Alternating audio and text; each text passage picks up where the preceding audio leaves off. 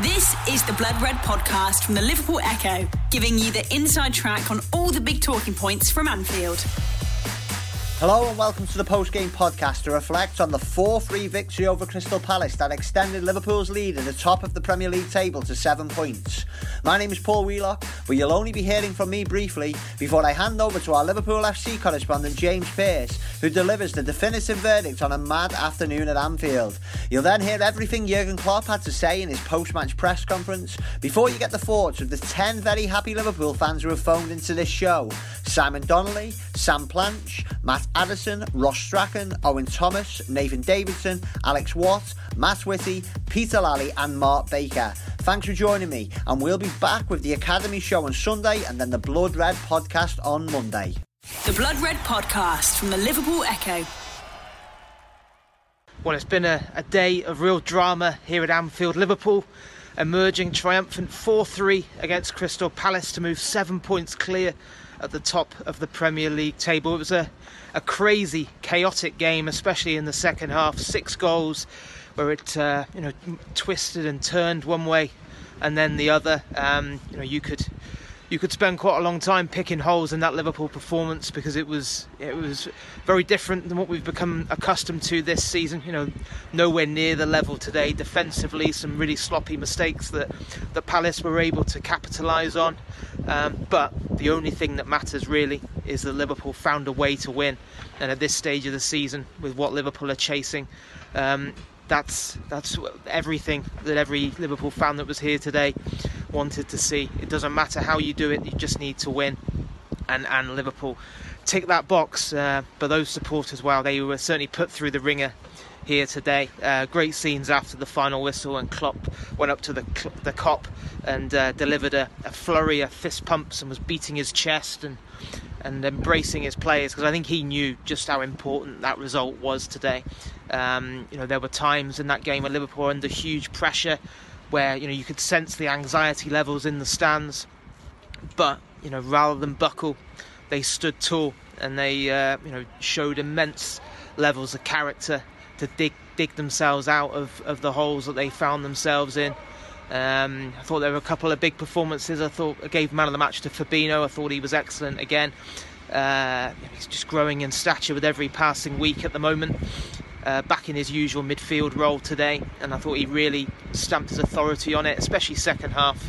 Um, and I thought Jordan Henderson, the captain, did very well alongside him as, as well. Um, and then, of course, you know the front three great for all three of them to get on the score sheet. There's been times this season where you know it's it's been at the other end that we've really admired Liverpool in terms of just how tight and rock solid they've looked defensively. But today was one of those days where it was the attacking players that, that got them out of, the, out of jail. And um, you know, in, in, many ways, it was a nod to the, the earlier days of Klopp's reign, where Liverpool were scintillating going forward and really potent, but looked vulnerable defensively. I think. Uh, looking back just then, and Palace becoming the first team to score three goals in a league game against Liverpool since Manchester City uh, lost here 4 3. That was over a year ago. So, um, you know, Palace, I'm sure, count themselves very unfortunate they didn't leave anything to show for their troubles. You know, they inflicted a shock defeat on Manchester City only a couple of weeks ago, and uh, they threatened to do the same here today. They were much the better team. Um, in you know in that in that first half, they you know, I think their game plan worked to treat Liverpool, had all the ball, but did very, very little with it.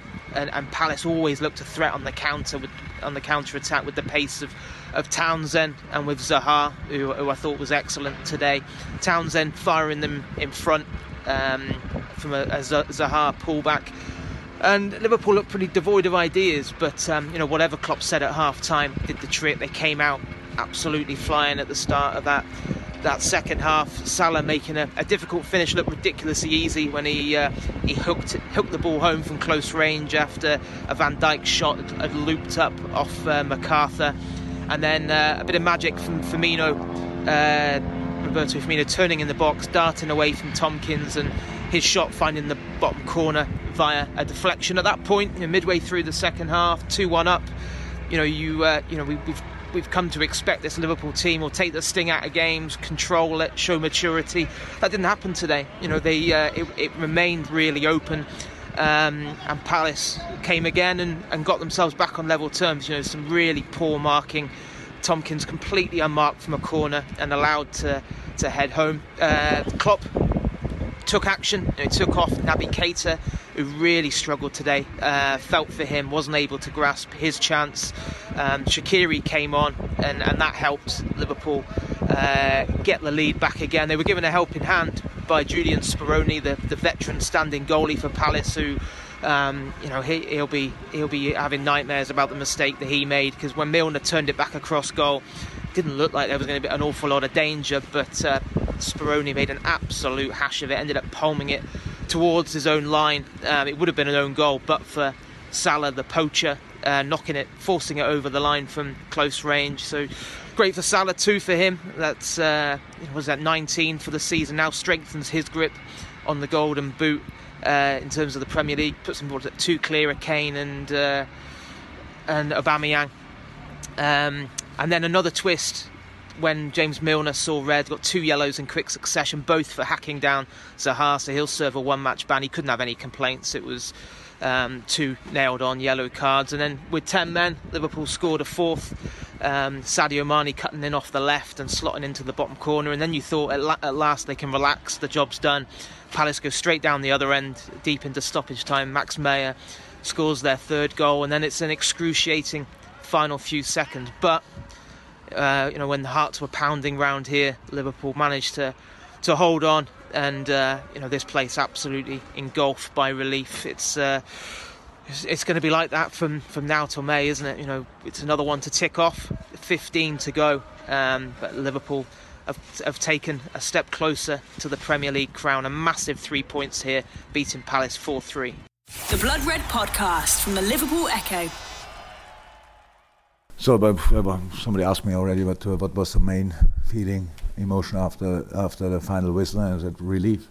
So of course it's how it is. Um, a game like this, if you can can go in all directions, that's how um, we had.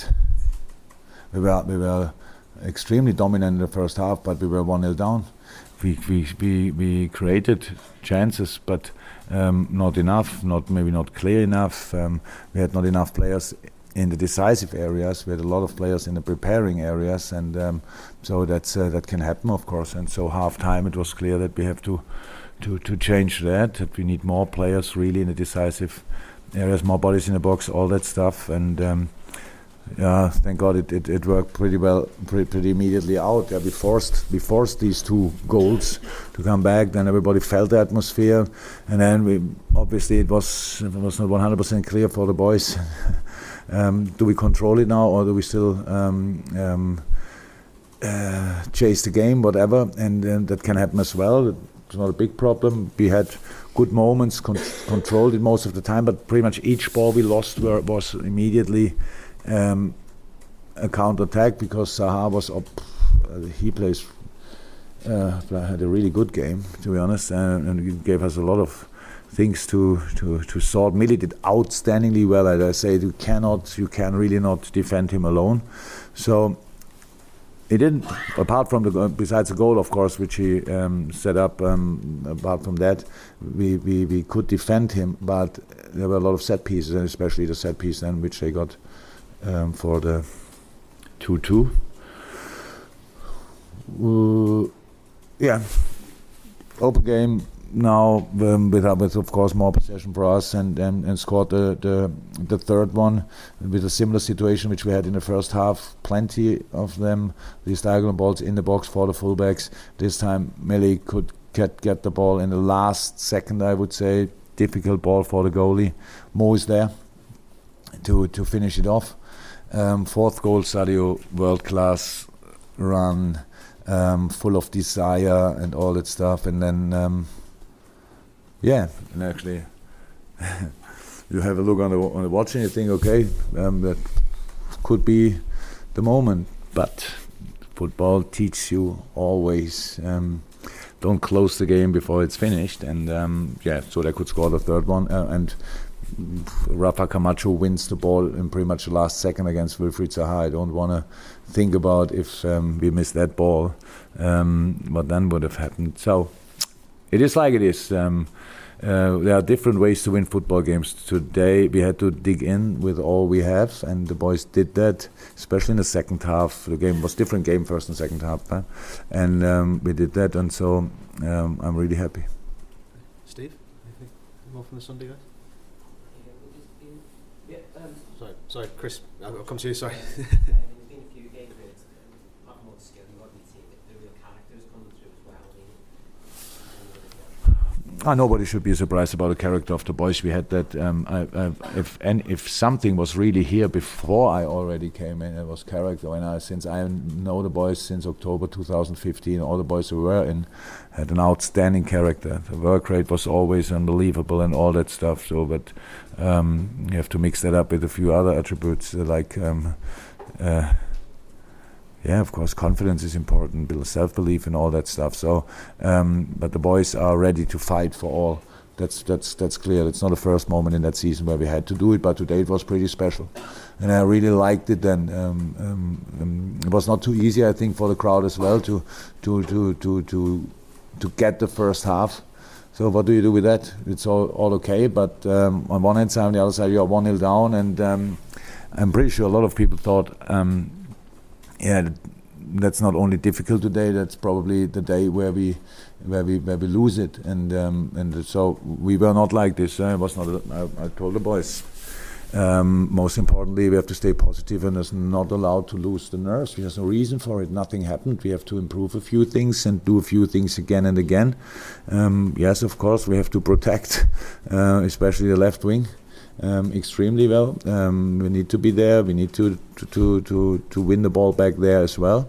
Um, and the boys did it. You always need a bit of luck in football, but um, how I said, um, it was not too much necessary. Um, we had um, the boys deserved these three points in a very difficult game. Okay, Steve. Jurgen, um, Mo today scored his 50th Premier League goal in, in only 72 appearances, which for um, a guy like him, you know, not an out-and-out striker between the line, but it's pretty amazing, isn't it? I mean, I know you've, you've eulogised a lot about him, but what, what, what, what can you say about that? 50 goals in 72 games. exceptional and um, from a from a yeah exceptional achievement from a world class player. Uh, that's how it is. I think he he he made a few steps in the last couple of months in the right direction, and so it's uh, it's it's really really. Yeah, it's a wow, an outstanding number. An outstanding number. I heard the names of the other players who did it a bit quicker. It was Alan Shearer, Ruud van Nistelrooy, and Andy Cole. yeah, good strikers as well. eh? So um, maybe would have scored more and earlier if I would have wouldn't have played him that often on the right wing. Um, so my fault, but um, no, not bad and helped us a lot. And the boys um, know that, and I think it's a classical, a typical win-win situation. He he benefits of the, the style of play with the other boys, and the boys benefit, of course, of his um, scoring desire. So that's cool.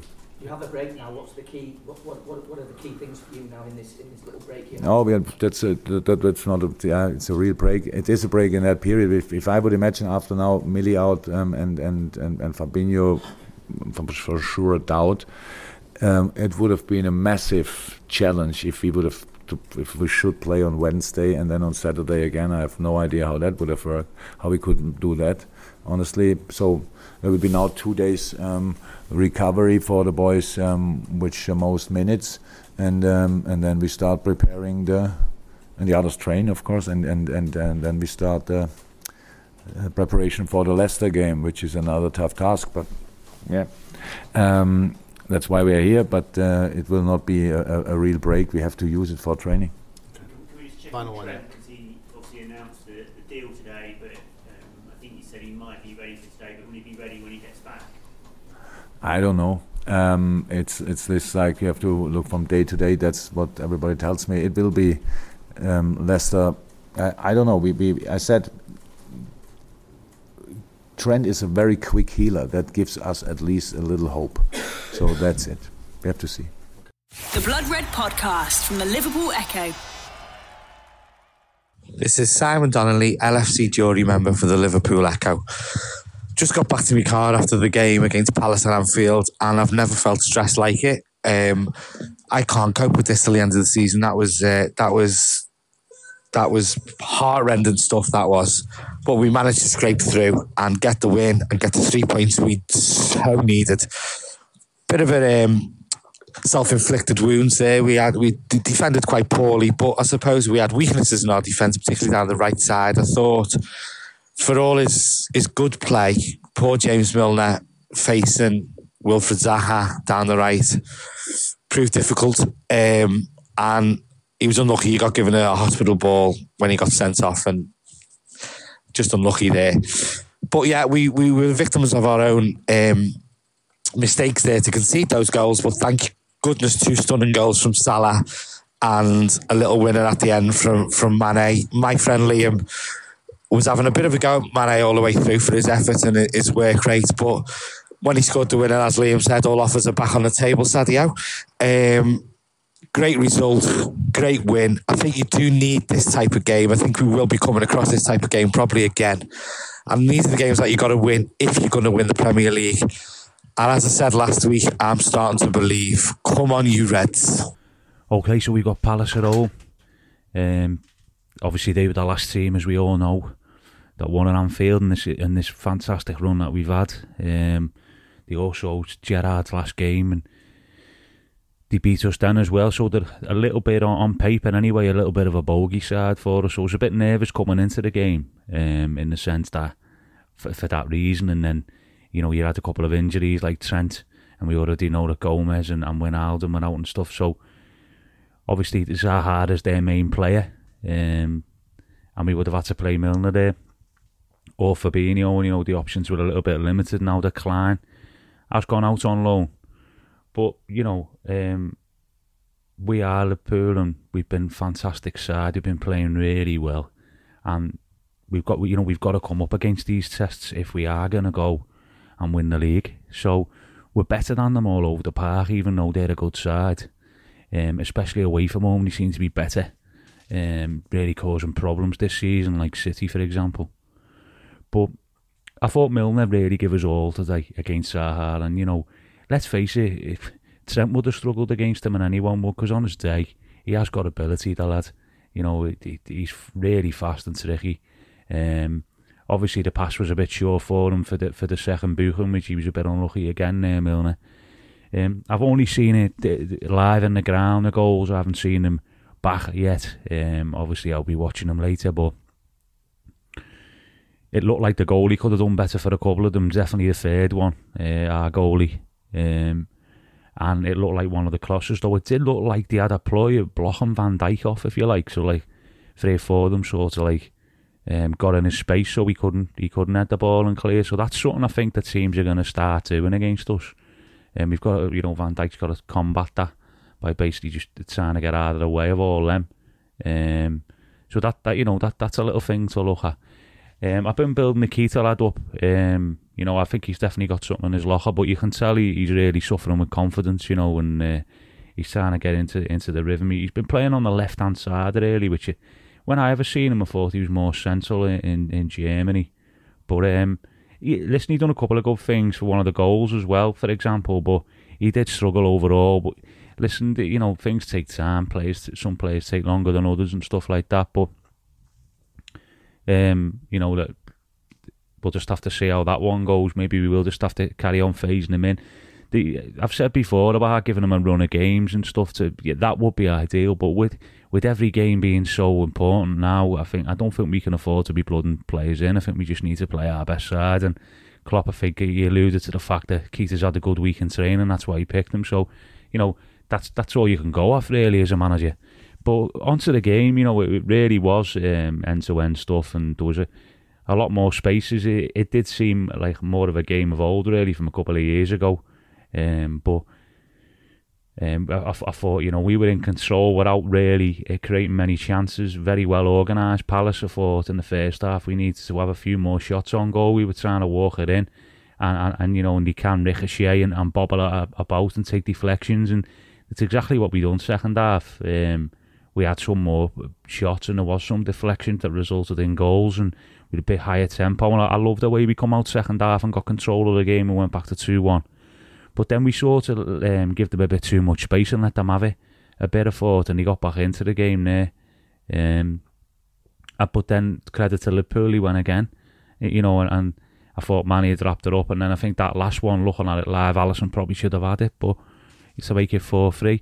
Listen, overall, though, what we've got to remember is this is the, the thing that we can talk about all the little instances and everything like we just like I just have. The main thing is getting the three points. And what I was really, really pleased about today was the way we kept reacting. We never gave up, and there's a bit, there's like a little bit of determination, uh, steel, and passion about this team now. Where you know their heads don't go down like in other years they have. Um, you know, if we've gone a goal down, they, they, they, they seem capable of coming back even when they're not at their best, and that's a great quality. And these are the kind of games where you look back on and say, we won the league. You know that's how we won the league, winning them types of games, and you know winning one nils at Brighton's and these four threes at City games with Palaces.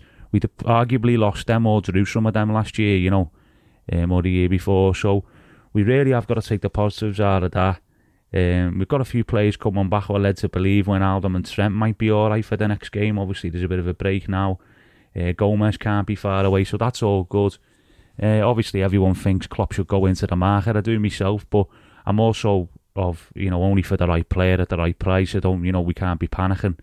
But um, if Robbo or Trent gets injured, you've seen it is a bit of a problem. Like, um, and I think if you know centre half as well, it'd be good to get another sort of player who can like Gomez, who can play across the whole back. I like the, the lad at Bournemouth, Ake and Ake is it. Um, but you know they're not going to sell him in, in, January, so it might be a summer job. But so we, you know, we might just need to to try and get by. So there's two ways of looking at it really. Um, and I've been looking at the squad. I think there's a lot of players who will end up ironically going out in the summer. You know, you like your Iggy's, your, your Sturridges, your, your Morenos, uh, your Clyne on a Permo after his loan. You know, that, that there's others as well. You obviously eventually Markovic, maybe Lallana, depending. You know, so all these are going to go. So we're going to have to bring some in then. But Klopp knows what he's doing. And listen, it's great that we're that, you know we're keeping this up and the momentum up. And the main thing was the three points. We got them. Um, and I, I love the way that we, we never give up, and these are, are championship quality stuff. So so let's roll on. And um, I think that the break now, uh, the the hot break they're going to have in Dubai, you know, uh, all together as a team, will really do him some good, and hopefully he can come back refreshed. Uh, come back with a load, you know, Klopp will have had quite a bit of time with them, probably work on different tactics and stuff. And then it's just on to the next game, game at a time. Every game's massive, every game's big, and it's great. It's great to be a fan at the moment, really is, you know it's great time to watch. I think we need to try and enjoy him. Um, we're quite nervous today, but it was still an enjoyable game, and uh, you know, roll on the next one. Hello, it's Matt Addison for the post match podcast after Liverpool have beaten Crystal Palace by four goals to three. And where on earth do I start with that? I mean, some typical Liverpool play at times, really nice attacking play, but defensively, three goals conceded for the first time this season isn't great. It was a huge win, though, the kind of win that champions ultimately have to get over the line, and that's what Liverpool did today. Seven point leads at the top of the Premier League are not going to be gained easily, and that was far from straightforward. In the first half, I thought we were well on top, but not necessarily in control. Counter attacks were a threat, and ultimately, that's where Andros Townsend's goal came from. By half time, in previous games, we haven't played our best, and you always think that we're capable of turning the game in the second half. But even so, I think most of Anfield was nervous at the interval. To equalise, though, straight away in the second half was really important. You know, um, to be fair, the players again stepped up. That goal came early on. I think Liverpool did more in that first minute in an, in an attacking sense in terms of incision and obviously getting the ball over the line than they had done in the entirety of the first half. The second goal, the Firmino one, was deflected. It was slightly fortunate, but Liverpool did show character, and from being a goal down uh, at half time, very quickly into the second half, they'd shown impressive fight back ability, character, as Brendan Rodgers might say, um, and had got themselves in front in the game. And from that point on, you thought that the Reds would press on, maybe get one or two more. But it wasn't to be. Luka Milivojevic's corner, James Tomkins headed it in. And to be fair to uh, Milivojevic, that was an incredible corner kick. I don't think I've seen anybody strike a ball from a, a dead ball situation as well as that at Anfield this season, and probably in the last few seasons as well. Um, possibly, if I watch it back again, um, maybe we could have defended it a little bit better. But in those kind of situations, I think we have to, to praise the delivery of the, of the set piece. Liverpool obviously 3 2 ahead after that. Mohamed Salah again. Um, 75 minutes, and you think surely that's it, that's enough drama for today. But no, James Milner then is sent off. Um, I was slightly concerned, to be fair, from the start about him playing against Wilfried Zaha, uh, and ultimately it did count against Liverpool. Um, hopefully, we'll have a couple of players back from injury. Trent, obviously, um, and perhaps Joe Gomez as well by the time we next play. That'd be massively important. Fabinho obviously picked up a knock as well. Hopefully that's not too serious. Otherwise, we could be looking at a bit of a right back crisis. Uh, the 4 2 goal, absolutely brilliant by Andy Robertson to keep the ball in play, play it perfectly into the path of Mane, who then finished really, really impressive. At 4 2, then you, you, you know, you'd expect that Liverpool would be able to hold on to that. But more sloppy play at the back, obviously down to 10 men at this point. That's partly the reason. Rafa Camacho had only just come on as well. He hadn't quite got into the game. Uh, Max Meyer pulls one back. And 4 3, I mean, hopefully we don't see too many scorelines like that again this season. I'm not sure I could cope with that too often. To be fair, it was like 2013 14 season at times. Absolutely no control. But we did just about get over the line, and that's the most important thing. Naby Keita, just to touch on him quickly, I thought he was really poor at times. That was a, a, big opportunity for him to show that he should be in the 11 ahead of Xherdan Shaqiri, and he didn't really take it. But the big miss, really, not Shaqiri, was Gini Wijnaldum. I thought in terms of the control, um, in terms of the possession that Liverpool would have had with him in the side, I don't think that game ends up being 4 3, and I don't think it's quite as frantic if Gini's on the pitch. As it was, though, Liverpool did get over the line, and that seven point gap is restored at the top of the table. But please, Liverpool, don't do that too many times between now and May. Ross from Widnes with his thoughts on the Liverpool v Crystal Palace game. A couple of changes in the side, a couple of changes in position. Um, Fabinho back in his preferred position, centre mid. Keita given the chance, and Milner was slotting in at right back for the injured Trent Arnold. We started pretty positively. First 15, 20 minutes, it was all Liverpool, all Liverpool. Didn't create much, but it was all Liverpool. Palace, as you'd expect from you know a team coming to Anfield, very deep, very well organised, and they were just literally playing for the counter attack. With the with the pace that with the pace that they did they were having the side with Zaha, Townsend, Ayew, and a few others um, down the down the um, uh, down the wings they were just they were just hoping for something on the counter. But like I say, we started off well. Salah was a real threat in the first 20 minutes. They looked petrified any time he was you know towards the box. They didn't want to put any sort of challenge in. But it was all Liverpool first, and even up to um, 30 minutes, there was a couple of chances. Um, Matip, Van Dijk both had good headed chances off set pieces. But it was um, Palace who actually ended up getting the opener. And there was signs, uh, as I mentioned, with a couple of times they countered and you could see the pace and it was a great counter attack. Liverpool totally lost the shape. Um, they were pressing the ball and give credit to the, um, I'm not sure who it was, the defender. Looked like he was going to lose the ball in a very dangerous position and we abs- Liverpool absolutely swarmed him. The whole midfield was on him. And somehow he beat the press got the ball out wide to I think it was yeah it was Zaha out wide who real pace real threat all game. He, he was excellent today Zaha. Beat Milner for pace.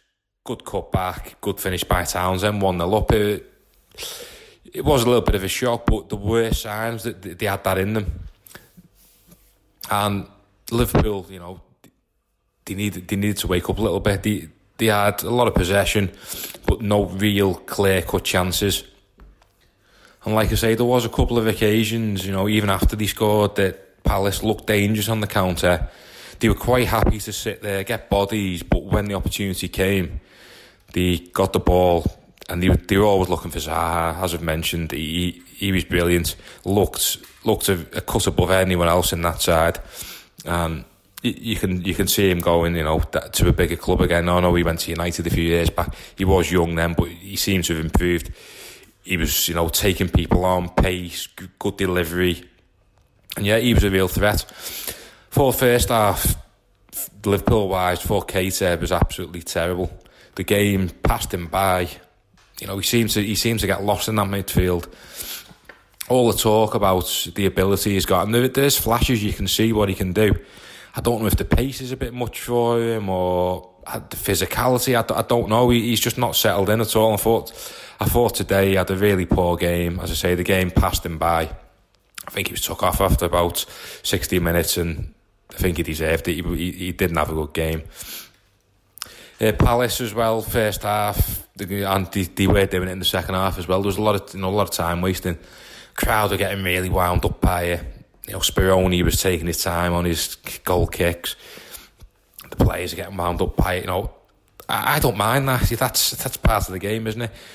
This is this is what teams are going to do coming to Anfield now, and you know, coming up in the rest of the season because we're such a threat. They are going to waste time. We can't let that get to us. And at times, you know, obviously because we were one 0 down, the pressure in the crowd, the pressure in the players, it builds up. But we we can't let that pressure get to us. Teams are going to do this. Just let them get on with it. And you know, we we use the extra time that we get and just keep playing the way we play.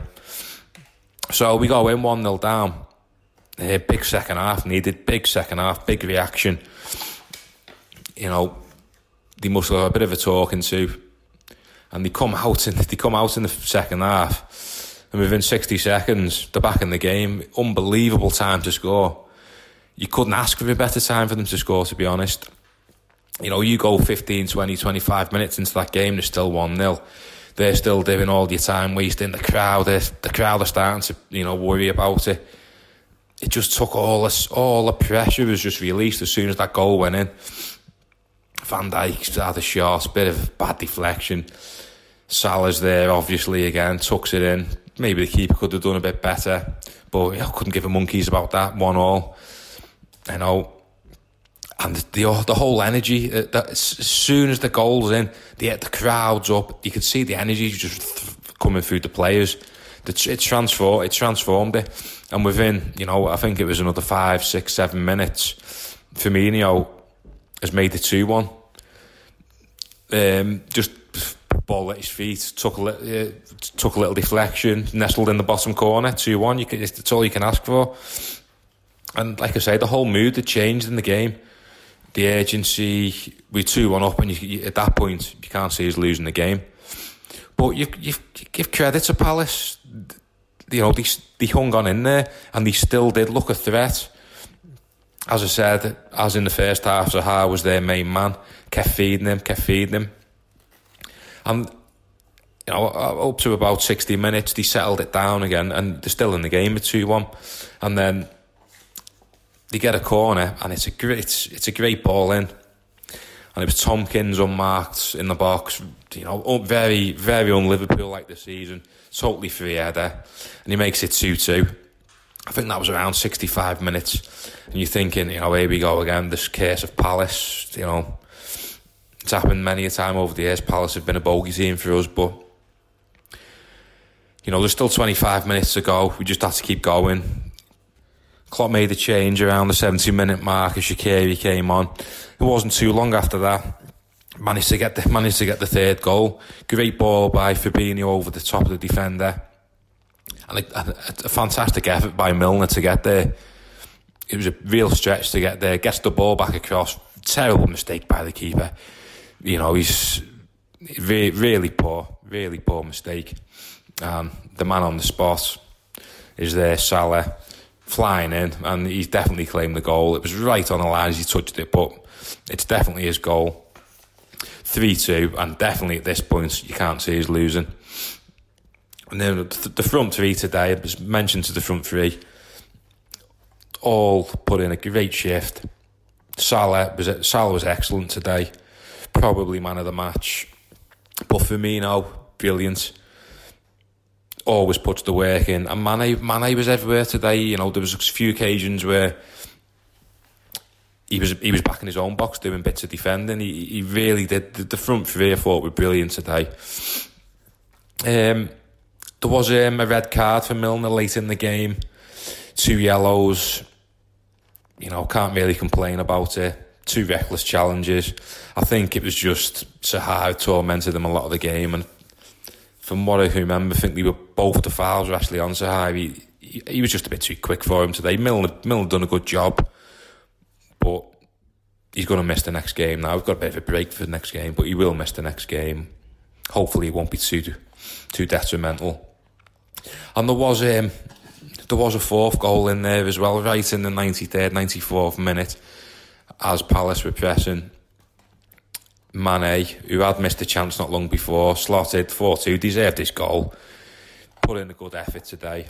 And there was still even time for a third goal from Palace, which is very unlike Liverpool to concede three in the game this like this season.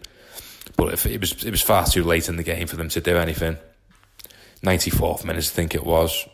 So the game finished 4 3. And we're just happy to get away to get away with the points. Real real mad game to be honest. First half to the second half, totally different. Loads of goals. Not, you know, not not the Liverpool way this year. We've not conceded goals like that this season. But like I said, I give credit to Palace. I was really, I was really impressed with the way they set up, the way they played. I think that's the way you've got to play against Liverpool. But the class of Liverpool shone through. The front three done enough, and now that's another win, and we go on to the next game. We can't look any further than Leicester City. We've got a nice little break. I think it's about ten games before, ten days before the next game. I'm sure Klopp's got some, you know, warm weather training plan, something like that. Have a bit of a recuperation, get some bodies back fit, and all we can do is look at the next game. I say this every time it's a cliche, but all I'm looking at is the next game. I'm not thinking about anything else. We beat Leicester, we go on to the next one. The Blood Red Podcast from the Liverpool Echo. The Blood Red Podcast from the Liverpool Echo. Hi, this is Owen from Cop On Podcast. My blood is tingling. That was astonishing. That was absolutely astonishing. Yet again, my poor neighbours. I was screeching like a terrified owl right through that second half. That was incredible. Exactly the kind of game that time and time again we've lost and we've been turgid and we've tried these long shots and you know nothing else but that second half performance was so wonderfully defiant. And that's the word defiant.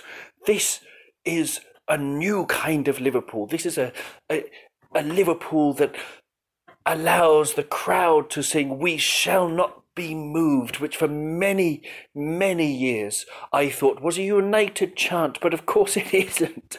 It isn't. It's the chant reserved for the champions, for the team with steel, with mental fortitude, and that's what we showed today in abundance. Mohamed Salah, two goals, and that first one. I mean, imagine you go for a cup of tea at half time, you have a slice of orange. One minute later, he's able to read that ball that's flying and spinning, and it's up in the clouds, and he, he, he sort of. He sort of controlled that finish absolutely incredibly and made it look so simple, like he's done for most of the things in his Liverpool career so far, and that's why he's still not recognised as one of the very greatest players to ever play for Liverpool. I'm sure of this. I'm sure of this. If you don't believe me, he will prove it, you know, again and again and again as long as he's in a red shirt. What a credit to the club. We could have done with a bit more control uh, after that. Um, poor old Jimmy Milner stuck there against Wilfried Zaha, who was uh, one of the most dangerous players in the Premier League when you give him space and leave him one on one, which we did a bit too often for my liking.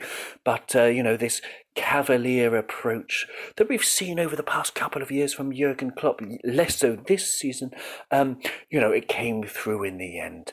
Absolutely superb again and again. I got all emotional at the final whistle as well. It's taken me, uh, you know, um, a little while to get this review together. I've just been sort of sitting in a corner and sort of shaking uh, with my with my head in my hands, uh, but not out of disappointment, out of absolute joy that I just don't know what to do with. This is Owen from Cop on Podcast. Liverpool, Liverpool, top of the league. Not one point clear, not four points clear, although we might be tomorrow, but seven points clear. Allez, allez, allez. Hello there, Nathan Davidson talking about Liverpool versus Crystal Palace. Firstly, what a game of football. It was proper edge of the seat stuff. You find it hard to sit down. It was just end to end action every 10, 10 minutes or so. Great game of football. But thank God we got the win. Liverpool 4, Crystal Palace 3. Over the moon with that. In the first half, I thought we started with quite a good intensity. We tried to play play quick, incisive passes. Only problem in the first half was that in the final third it was just breaking down a little bit too much, and um, in the final third we just didn't have that sharpness that we're so used to seeing, especially from the front three. Front three. So Palace take the lead not long after the half an hour mark, and to be fair, it's just a good counter attack. Um, McArthur does brilliantly as we all swarm him, and he managed to get out of a really tight area, and then by that time the past half of our team. Zaha, we all know how much pace he has, and he just does Milner for pace. Not really much Milner can do about that. Don't blame him too much for that. The cross comes in, and then Townsend smashes it with so much power and pace on the ball, makes it very difficult for Alisson to get anything on it, and it's 1 0. Crystal Palace.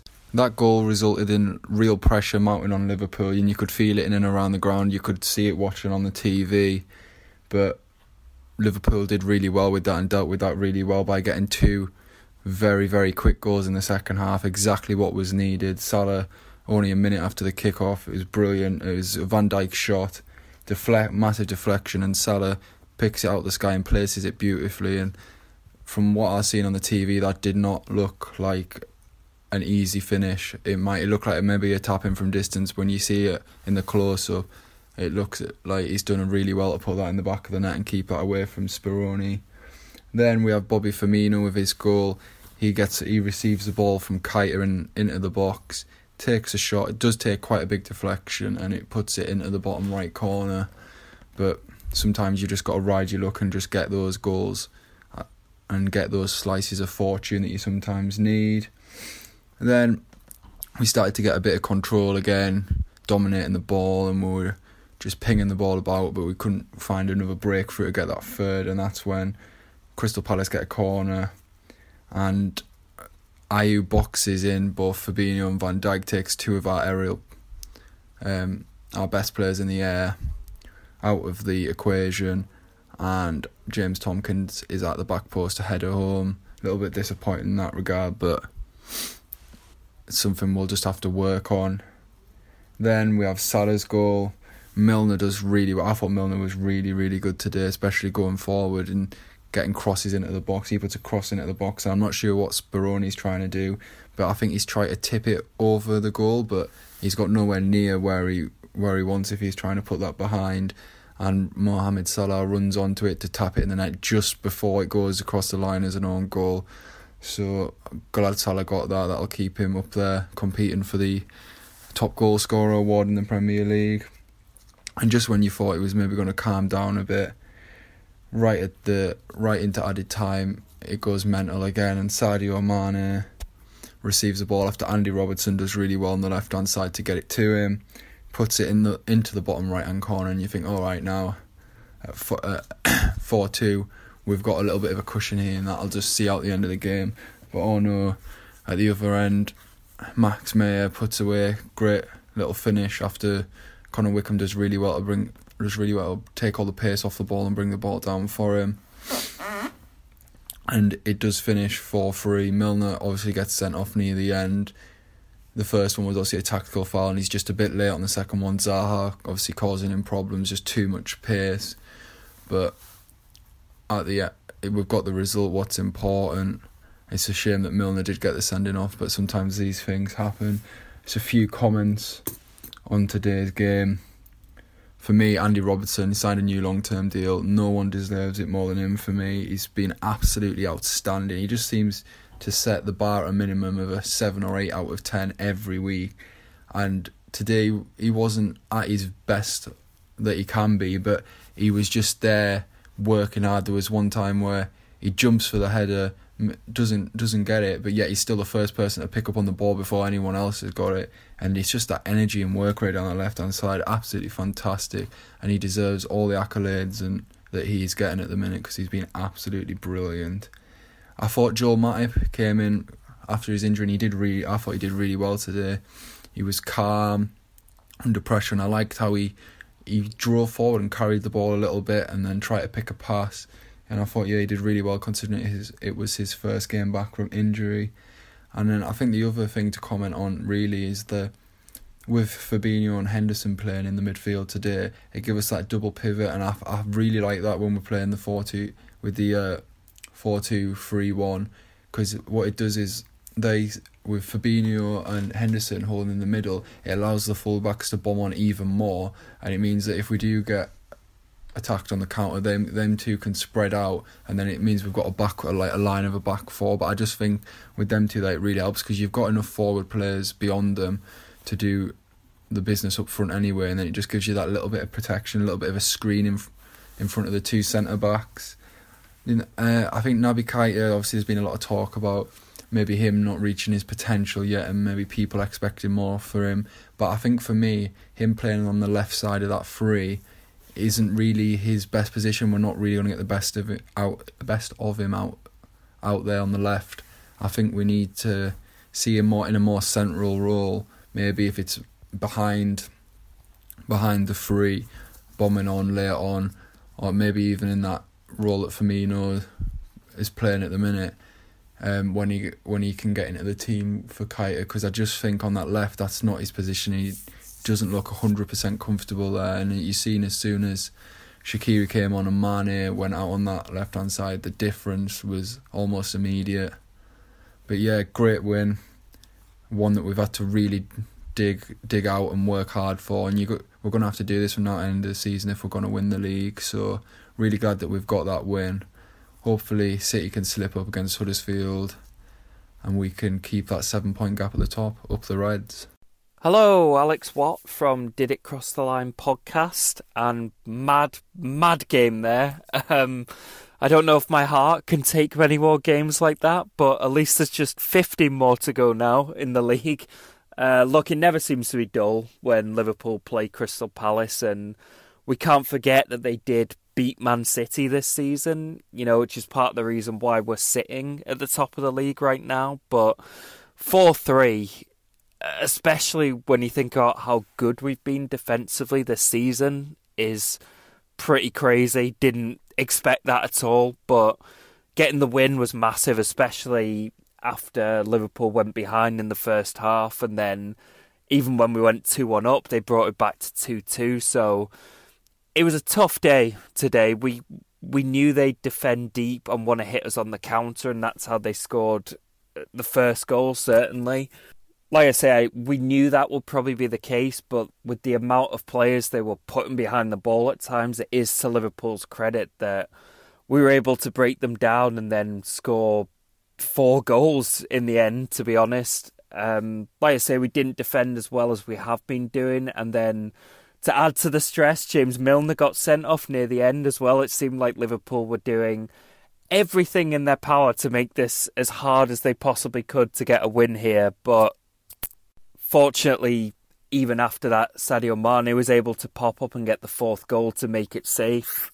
You know, we had other concerns like Fabinho went off injured. Hopefully, that's just a knock, or God knows he'll be filling in at right back if he's out for a little bit because we had Firmino had to do it here um, in the last few minutes after Milner got sent off. But look, overall, that's a big performance despite some of the issues. You know, Mo Salah's going to dominate the headlines again. He scored that big third goal after the goalkeeping error from Speroni. You've got yet more rival fans ranting about how he allegedly dived. But the end of the day, let them fume. We're seven points clear again, and Man City obviously play tomorrow at Huddersfield. I'm not holding out too much hope of Huddersfield getting anything out of that game with, you know, everything that's been going on there. But really, Liverpool, we just need to focus on ourselves. And if Liverpool keep winning, ultimately, it doesn't matter what Man City do. Uh, it's a week and a half now till the next game against Leicester, so hopefully the players will be well rested. We've got this run of Leicester, West Ham, Bournemouth, which should be easy on paper, but we saw what happened today, so the team are going to have to be at their absolute best going into this run before we come up against Bayern Munich, Man United. You know, the games are coming thick and fast now, so we've just got to keep going, keep that pressure on Man City, and hopefully the next one's a really dull 2 0 win after today. Cheers. Hi, it's Matt Whitty reflecting on Liverpool's dramatic 4 3 home win against Crystal Palace in the Premier League. Uh, where we've got very used to calm, dominating performances from Liverpool and particularly from the the back line, but this was an absolutely mental 90 minutes, particularly the, the second half. Um, before the game, I thought that Palace. I was, I was, I was, I thought we'd win, but I thought I was, I was a bit wary of Palace because I thought they've got, they've got players who can really hurt us on the counter, particularly with the pace of Zaha and Townsend and the, uh, the trickery of the former and the long range ability of, of the latter. Um, Palace lined up with a 4 5 1, and they, they, they barely moved from that, really, uh, particularly in the first half. I mean, we must have had, uh, you know, the ball for 80, 80, 80 odd percent of the possession or something, but uh, they were they they really stuck to that shape that is what you'd kind of expect from a Hodgson team, really. But it uh, did uh, did cause us problems, particularly as they've they've got that threat on the counter. I thought we started okay. Um, I thought the passing was pretty quick. Uh, Milner and Robertson were, were always outlets, and uh, Mane was doing really well. I thought dropping deep and uh, trying to win the ball and, and driving forward. And Henderson again was uh, it was very good. I thought his passing was very good, and I thought he was really sort of dictate, dictating play from from centre mid. I think the the worry in the first half uh, for me was was Keita really. Um, there was a uh, I, I, thought he struggled to get in the game a bit, and I thought midway through the half, he sort of broke broke through when he had Mane on one side and Salah on the other, and he just took too long to uh, to take the pa- uh, to, to make the pass and was tackled by Milivojevic. And uh, I mentioned last week that I sort of started to worry about Keita taking a bit like dribbling is fine, but taking a bit too long to, to play the pass. And last week, um, it was uh, leading to us uh, having players caught offside, and this time he was just uh, just just just tackled really. Um, so uh, yeah, I still think he'll uh, he'll come come good, but uh, at the moment it's just not quite happening for him. There was another example in the in the first half where he got in the way of what looked like a should have been a, a Robbie and Andy Andy Robertson volley, but the two of them got too close to each other, and I think Robertson volleyed it off Keita. So I think I think those things will come, but they're just as I say not not quite happening at the moment. Uh, yeah, I thought we uh, probably should have had a penalty in the first half. It looked like a, pretty clear handball from uh, Townsend, but uh, John Moss decided to uh, give a handball against Mane, I think, and then a minute later, um, uh, Palace were ahead through through the same player. Um, it was a pretty pretty frustrating moment, really. But I thought you, have got to give a bit of credit to uh, McArthur, who did really well on the edge of his own box when he was pressed by four of our players, and uh, yeah, just had the had the calmness to, uh, to to to not only hold on to the ball and not get tackled, but to to play the pass into midfield and beat the press. And uh, ultimately, that got out to Zaha, who got better, got the better of Milner for probably the only time in the first half, really. And uh, yeah, they f- scored with their first uh, first shot on target.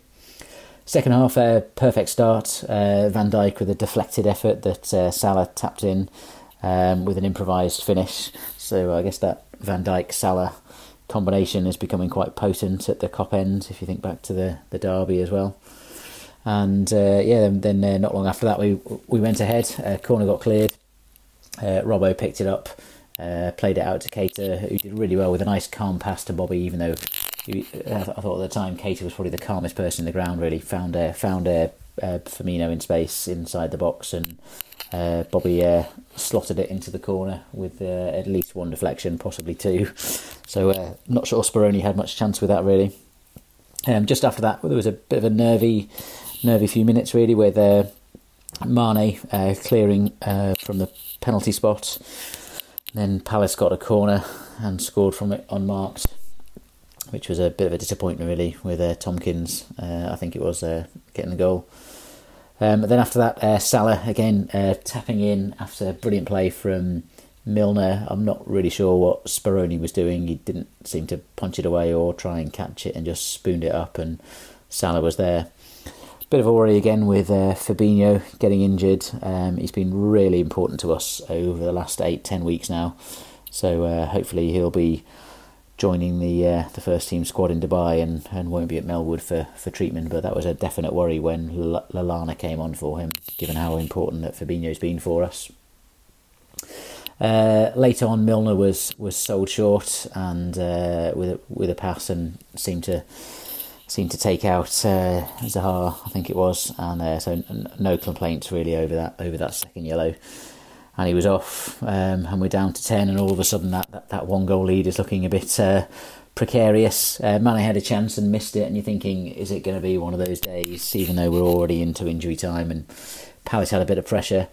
Um, and a, there was a ball into the box that, that Alisson caught, and it was a brilliant throw out to, to get the counter attack going in. Just sort of sums up, sums up uh, Alisson's mindset really to, that he's thinking. Even though we're in the 90th minute, we're winning one, winning by one goal.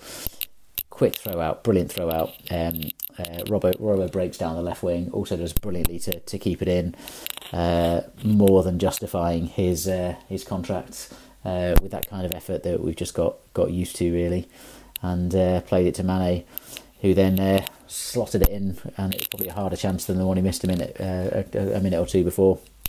And then you're thinking four two, there it is. But uh, there was still late drama as Max Meyer buried a, a chance from the penalty spot to make it four three. Uh, it looked like uh, Alisson probably should have saved it really for, for my money. It looked like he, he, he got close to it, got a hand to it, but yeah, who cares? We're seven points clear again, and uh, yeah, nice, nice little uh, warm weather break for the players, and uh, yeah, roll on the next fixture. Oh, that was hard work. Liverpool four, Crystal Palace three. It was like going back to the early part of Klopp's reign with an unstable Liverpool team trying to cling on to a lead by scoring as many goals as they could. Uh, we had the rub of the green today. We had two of our goals were deflections, and one of the third one was some crazy goalkeeping by their. I mean, it is their second choice Palace goalkeeper, and he was known as a bit of a dud. But I mean, it was a terrible mistake he made. So that was great, helped us kiss the win. And in the same way, they had that weakness. We had our weakness at right back. Uh, Klopp had made the decision, as you know, to loan Clyne to Bournemouth, so that left us weak at right back. So today, Milner, who's very good at fullback, was up against Zaha and Palace thought that was a weakness, and I think most Liverpool fans would have thought beforehand that was a weakness. And that's precisely what they did. They exploited that. First goal came through that. And every time, that seemed to me their main attacking option was pass it down the left when they're, when they're breaking, and we were in trouble. Uh, on paper, that Palace team is really an excellent team. Uh, I'd say if they had a better manager and maybe two or three more signings at the same level, that's really what a top six, top eight team. Uh, their right back, it's no secret, he played great against us in the first game we played them this season, and same again tonight. I feel like you know you can't really get past him. I don't go. I don't have the time, or I don't have no reason to be scouting players. But it makes me wonder: would he be a better right back for Liverpool than Trent? I don't know how good he is going forward. You know, as I haven't spent the time, but in my mind, he's the best right back I think I've seen this year he's really very good. So that's a guy to pay attention to. For Liverpool today, I liked uh, Fabinho because uh, we had most of the ball, and when we have that more solid but slightly flat middle three, uh, we just get too predictable. We can't break teams down. But Fabinho was putting more incisive passes and moving it quicker and side to side. I thought he did really good. Uh, Van Dijk, of course, helps with that as well. Uh, Naby Keita was a disappointment today, not doing too much. Um, and Andy Robertson, he did this super challenge that led to the fourth goal. He got the ball back when he shouldn't have got the ball back. He got it past that really good Palace right back, and in went Mane and scored. You know, it, I felt today, together with everything, the rub of the green, with how he reacted. Today's, I just felt we've got our name written already on the Premiership trophy. We'll have to see. This game also brought back for me uh, the ghosts of yesteryear. Because to see Roy Hodgson, to me, that was the lowest point as a Liverpool fan in my lifetime I've seen. I really don't. I really think he's not a very nice man. Uh, a lot of people were blaming Liverpool fans as being somehow bigoted, but then when England went out to the Faroe Islands in one of the tournaments, and Hodgson was not even going to face the press and say anything to the people because, in his own words, he didn't need to. He didn't feel he needed to. He's that sort of guy. He doesn't respect people, and uh, so to see him back, that low point, and now we have, of course, Klopp. What a difference! I had the same sort of feelings when I saw Mamadou Sakho lining up for a corner beside Van Dijk. What a difference! I remember Brendan Rodgers saying when he signed Sakho and that guy Ilori, the Portuguese central defender, that this was the future of Liverpool Football Club. That chancellor, the things he used to say. He's also the man who turned down Van Dijk. He said that Liverpool already had better. Deary me. Uh, I remember Chris Bascombe of the Telegraph saying early on in Klopp's reign, when Klopp had got us top of the league with the same team that Rodgers had been struggling under, Bascombe said, "This is the difference between signing a, between signing a world class manager and a wannabe." And so, uh, I know that Rodgers gave us one exciting year when we challenged for the title, and it was great fun. But really, he is a chancer, and what how lucky we are to have these times now where we have top players on the pitch, where we have one of the top managers in the world. It, it's great to be a Liverpool fan at this moment. So the ghosts of yesteryear came back to me, uh, and uh, especially there at the end when we were hanging on, it wasn't looking too good, but we've done it. Well done, Liverpool. 11 games, 11 days, I think, till the next match, and hopefully we'll have time Lovren's meant to be coming back. Uh, Milner's out with a red card, and Fabinho's gone off with some sort of injury. But hopefully, that 11 days allows Lovren back, and I think they said Trent could be back. So that'll be our first choice back four back in action again. And then it's in the midfield, we'll have to uh, patch things up. So the show's still on the road. We're on the countdown to a league title. Up the mighty Reds. Mark Baker reflecting on some of the issues facing uh, Liverpool at the moment. So Liverpool managed to get the job done against Crystal Palace. Um, I think massive two results for Liverpool to coming off the back of the City uh, defeat to keep the belief. I'm going to say stop the anxiety, but obviously there's plenty of anxiety about the fixtures today. But in general, stop the anxiety that Liverpool are going to fall away within the title race and let the pressure get to them and ultimately affect the results. So I just wanted to touch on two points really um, of Liverpool, which I think are talking points at the moment. So we first want to be the allowing of Nathaniel Clyne to go on loan to Bournemouth. Now, obviously, I think it's been highlighted today by the fact that Wilfried Zaha has given James Milner a a torrid afternoon.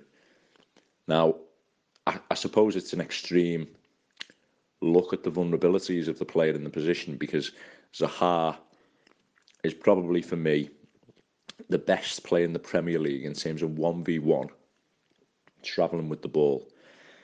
Uh, when isolating a fullback or isolating any player on the pitch, really, that strength, power, pace, ability to change direction. And different different ways and tricks in which he can manipulate the ball to beat his direct opponents, and Milner obviously found out to his detriment today. And I was very surprised about the decision to, to loan Clyne to Bournemouth. Now, I think Klopp's always been a big one for if players do not want to be at the club, then, and by the way, none of us know the, the dynamics of what goes on in a dressing room from day to day basis. And, and if Clyne is is actively pushing for that move and causing a bit of unrest, would I would say, then you never know if that's the case. He doesn't appear that kind, but you never know if that's the case. And Klopp obviously has, has sometimes made them decisions to move them players on uh, for the better of the group, if you like. Obviously, Coutinho was a, uh, a, lesser to the rule because of the quality of the player and just the fact that Klopp felt that he, he needed to keep him on board for at least an extra six month period that he did. And quite rightly so. I mean, you're talking about an elite footballer, but in Clyne's case, that might have been the, the reason behind it. There's probably loads of factors that have come into it, but that could have been one reason. Another reason could have been that I think Clyne's out of contract, um, as a year left on his contract coming into the summer. So whether it was to, to showcase and put him in the shop window, and all in all, Klopp has been balancing this with the fact that he's seen Milner do a job in either full-back position, and also Joe Gomez, for example, he, he probably felt that come the middle of February, know, back end of February as it is now, he would hope to have Joe Gomez back and be an option in that position, and obviously didn't expect to Trent, uh, Trent Alexander-Arnold to suffer an injury. However, injuries can happen all the time in football, and injuries could happen to Alexander-Arnold between now and the end of the season. And I think it just highlighted that playing 33-year-old James Milner in a position where he can become isolated against the very best in the division, or also the Champions League going forward over the next couple of months, could be a major problem for Liverpool. And so I think, I mean, I mean with Clyne, Clyne for me is was probably one of the best, if not the best, 1v1 defender at the club. I mean, very rarely in his Liverpool career uh, was he beaten in them situations, and, and he was always reliable. Bit robotic when he has the possession of the ball over the halfway line in terms of opening his body out and able to to contribute into the attack and third. But one thing you could always say was he was ultra reliable, knew the position, and was an out and out fullback, and could he even play left back? And you would have thought for some of the harder assignments, uh, maybe away from home, whether that be in the Champions League or in the league, the Clyne would have been ideal for them circumstances because I think Alexander Arnold is a fantastic footballer.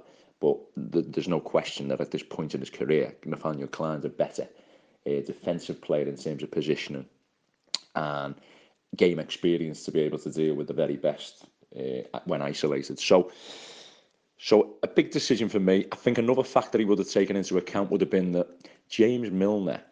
I think he he really puts a lot of stock in Milner's contribution in terms of his experience, um, talking to players. And I think he wants to find a way to include Milner within his side. Now, since Liverpool have gone to a two-man midfield, Milner's fell down the pecking order, and rightly so, by the way. I think uh, Milner did very well last year, but I think coming into after the Champions League final, I think he had a couple of games at the start of the season where he did particularly well. But apart from that, I think he's been very average, and I think he would be down the pecking order in that circumstance. And I think Klopp, knowing the the contribution he can make off the pitch. I think wants to try and get him minutes on the pitch and, and obviously feels he can do a job in the role as well, which is obviously of, primary importance. But uh, for me, obviously the manager always knows best. I always say that, and the fact that he sees them every day in the training sessions and on a day-to-day -day basis. But I just feel that it could be an area Liverpool can be exposed in, and, and the level Liverpool are playing at, they can't really afford any weaknesses within the side. I'll go on to that in a second about the other point I'm going to make, but it's just something to look at. And I felt today Liverpool were lucky to get away with it. Obviously, Milner picked up a red card now, and it is an interesting point that he's allowed Clyne to move on. Now, ultimately, hope, let's hope Joe Gomez is fit in the next couple of weeks and could be a player for that defensive positioning in games where you're going to find yourself under a bit more pressure against better sides. Obviously, Gomez being more of a central defender and therefore better positionally than Alexander Arnold. But it isn't a player, a position I feel Gomez excels in. In fact, I think he's a bit limited in the position, and, and a lot of times last season he actually caught under the ball with a, with a bit of a lack of understanding from the position. So I don't even think he is the ideal option. Obviously, Klopp feels he is, and it also deprives you of Gomez playing in that centre half position, which he's he's the best choice to play as a partner for Virgil van Dijk. So it's it's not something I completely agree with from afar, but you have to trust in the manager that he thinks he he knows um, what's best for the side and best for the squad and and the environments around the squad really in terms of players potentially wanting to move on. And obviously today was an extreme case against the best 1v1 play in the league, almost a throwback to the days of the old Wiseman. You get chalk on the boots and look to travel with the ball as opposed to run into space from out to in. So my final point is just going to be about the, the makeup of Liverpool's midfield going into the fixture. I think for many years now, Liverpool have suffered with a problem in creating or breaking sides down with a player in that deeper area to be able to pick the lock. Which I've talked about this very often. Obviously, Philippe, Philippe Coutinho was that player, but they had bridged that problem with Xherdan Shaqiri this season. Who I think has been absolutely fantastic. His way to pass, his vision, his imagination, able to break lines and, and see a picture of his cards and find moving targets in Liverpool's front line. And I feel that his non-inclusion today against a team who were going to sit in a compact shape doesn't make sense to me. And you can say Liverpool have ultimately scored four goals in the game, but the sense of anxiety it causes in the first half when Liverpool aren't creating chances, the opposition start to look comfortable. Liverpool don't look like they have a player who can find that pass. Leads to frustration from Liverpool, and it always lends itself to being open potentially for a breakaway against the side who've got um, decent quality in that final third, which Palace have in the shape of the wide players. So uh, I don't really want to see it again that Shaqiri doesn't start in the games against opposition who are going to sit sit more deep and compact. And hopefully going forward, that isn't the case. I mean, when Coutinho was at Liverpool, people would often say, well, Liverpool sometimes struggle to break teams down when Coutinho was there. But the difference being, Coutinho very often operated off the left hand side as part of a front three. It was only Klopp's vision and, and what he's seen going into the future that Coutinho would play as one of them free midfield players able to pick passes from a deeper area. And obviously Shaqiri, albeit playing off the right hand side, drifts into that central area and is able to combine and link up and, and thread the eye of a needle.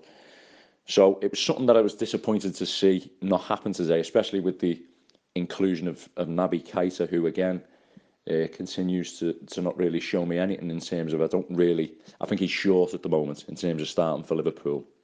And at, at this stage in the season, I just simply don't think Liverpool can afford. I'm not going to use the word passengers, but players who are short. I feel they need everyone on capable of playing within the team who is at the top level of performance to enable them to achieve their their goals for the season, especially being against compact sides in which Shaqiri is the one player who I believe has to start. You've been listening to the Blood Red podcast from the Liverpool Echo.